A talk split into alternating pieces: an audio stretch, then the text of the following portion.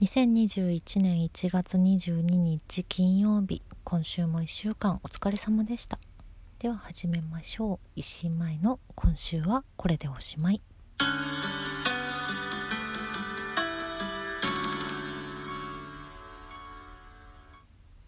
はい。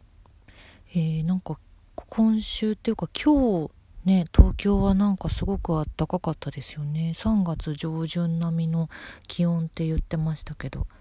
皆さん健康にお過ごしでしょうか？お元気ですか？大丈夫ですか？なんかね明日からまた東京は雨？すごい寒いって言ってるので変わらず手洗いうがい消毒して健康に気をつけていければなと思ってるんですけどそう私はねちょっとまあプライベートな話で詳細はまだ言えないんですけどうん。健康に気をつけなければいかんぞこりゃっていうのをちょっと改めて感じる出来事があった1週間というか今週でございます。変わらず気をつけていろいろ過ごしていきたいなと思うんですけども。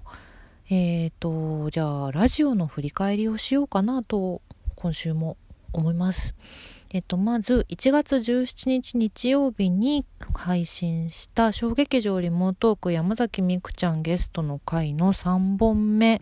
こちらを更新しました。聞いていただいた方皆さんありがとうございます。まだ聞いてない方123番3本目まで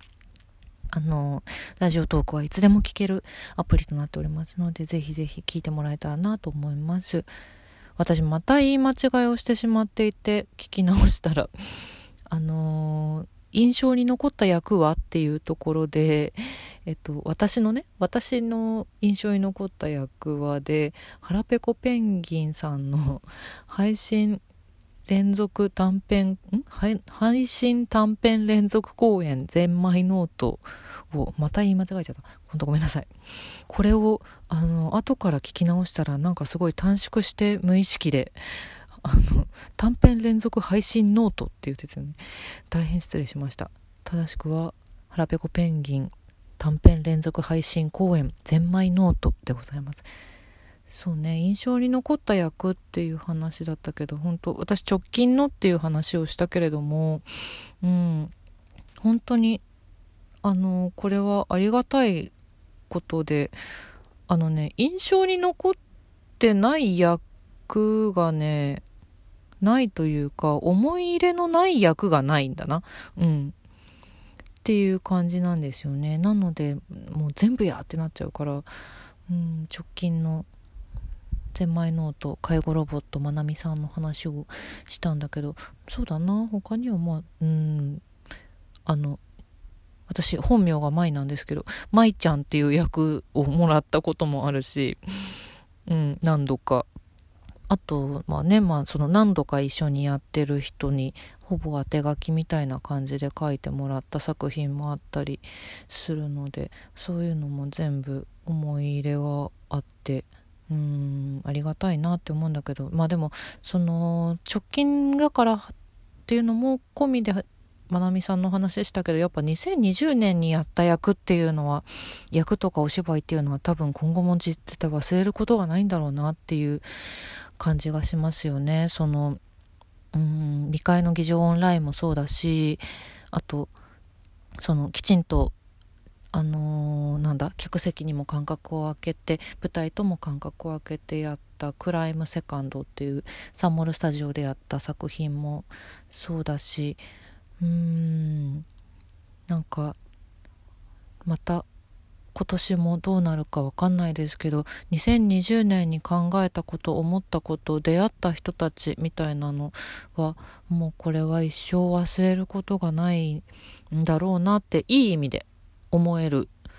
あのー、作品に関われたのがすごく嬉しいです。それが複数あるっていうのはとても幸せなことだなと思っていて。なのでねあの見に来てくださった方とか画面越しに見てくださった方も楽しんでいただけれていていただけてたら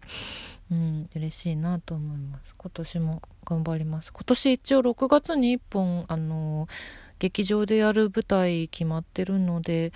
うん、ちゃんと無事に上演できるように祈っておりますけれどももう一人一人が気をつけていくしかないからねこれは。うん手洗いうがい消毒などなどして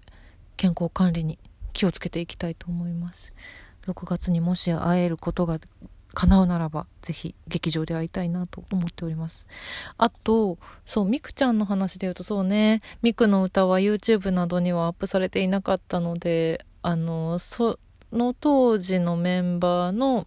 ソロ曲集のミニアルバムもしくはベストアルバムを持っている人しか今聴くことができないということが分かりました。残念。ああ、ミクの歌の歌詞は本当に唯一無二で、唯一無二って話岡村ちゃんの時もしましたけど、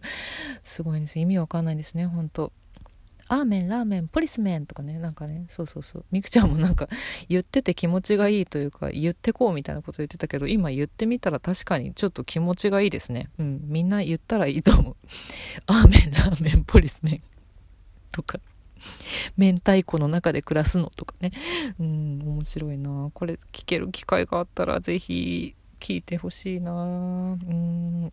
あ、そうそう、あとですね、えっと、1回目の衝撃上リモートークのゲストだった真島いちかちゃんが、えっと、常識人マジクソンというラジオネームでたくさん実は質問を送ってくれておりまして、本当にいっちゃんありがとうございます。あの、全部に答えられなかったんだけど、すごい面白い質問をもらっていて、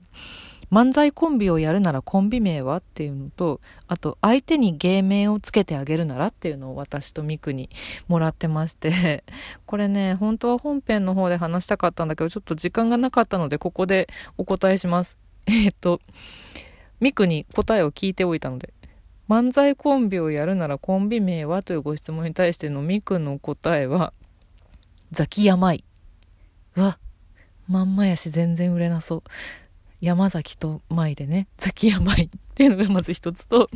あとなんかその、私とミクのトークっていうのはなんかこう、スルメみたいな感じで、こう、噛めば噛むほど味が出るというか、ちょっとハマっていくっていう、あ、なんか岡村ちゃんみたい。あら、まあいいや。そんな、そんな、恐れ多い。やめよう。えっと、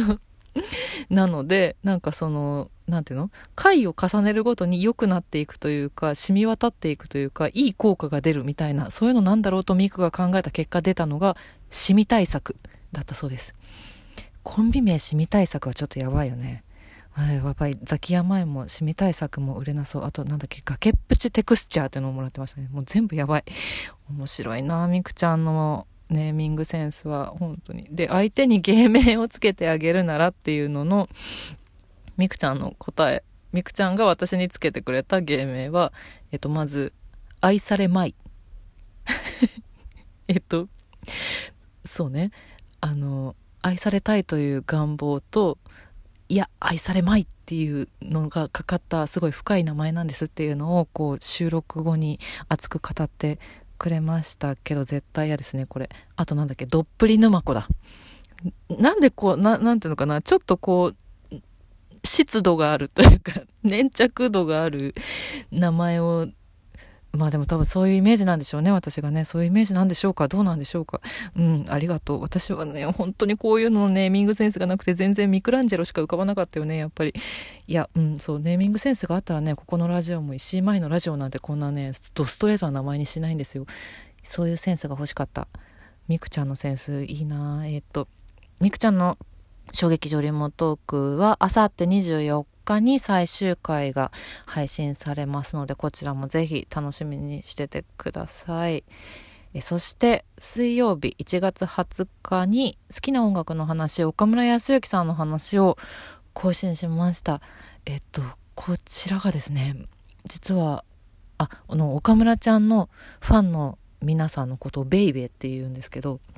私もベイベーだから、うん。あの、岡村康之ベイベーの皆様が、なんか、あの、私がツイッターで配信のあの告知をしたところたくさんたくさん広めてくださいまして本日ももうまだ広まっておりましてあの今日ねすごいあの再生数が報告を受けましたいきなり岡村ちゃんの回がドドンとランキングのとほぼトップに戻り出るという、本当にベイベーの皆様、あの、ありがとうございます。たくさんの方に聞いていただけて嬉しいです。もう拙い喋りではございますが、ね、岡村ちゃんを好きな気持ちはみんな一緒。そして、あの、楽しんでいただけたら、共感していただけたなら本当に嬉しいです。ありがとうございます。なんかね、あの、BTS の中に岡村ちゃんがいる記事、今めっちゃバズってますよね。私もあれ読んで、めちゃくちゃ面白いと思って、そしてわかると思って 読んでたけど、そっちもね、ぜひ読んでほしいな、あれ。あれなんか BTS8 人いる、おかしいなって思ったら一番左にいるの岡村ちゃんっていう、すごいよね、あの画像ね。全然違和感ないっていう。面白いな岡村ちゃんあデートに行きたい。あデートっていうのは岡村ちゃんのライブのことをデートっていうんです。これもねちょっと話しきれなかった。話したいことがたくさんある。毎回音楽家の話。今回も本当にありがとうございました。いやいやいやいや。どうなんでしょうね。これからまあ緊急事態宣言まだ最中ではあるけど、まあ、前回ほどねなんかなんていうの？こう厳しい感じというかがない代わりにちょっと油断もしてしまっている我々という感じがどうしてもしちゃいますよね。でももう、うん、一人一人絶対かかったら辛い思いするのは自分一人じゃなくて周りも一緒だから、うん、気をつけていきたいなと気をつけていこうと今週私は思ってるんですよ。特に。前から思ってたけどね。うん、ちょっと、まあ、詳細が話せる時期がもし来たら話します。えっと、小劇場リモートークは、えっと、山崎みくちゃんの回が、あさって最終回更新で、その後前園あかりちゃんの回がスタートします。質問は明日23日の23時59分まで受け付けてるので、こちらもよかったらぜひぜひ聞いてください。岡村ちゃんのお話だけでなく、小劇場の方ももっとたくさんの人に聞いてもらえたら嬉しいです。リツイートなどなどぜひぜひよろしくお願いします。じゃあ、今週はこれでおしまい。また来週。皆さん健康に気をつけてくれ。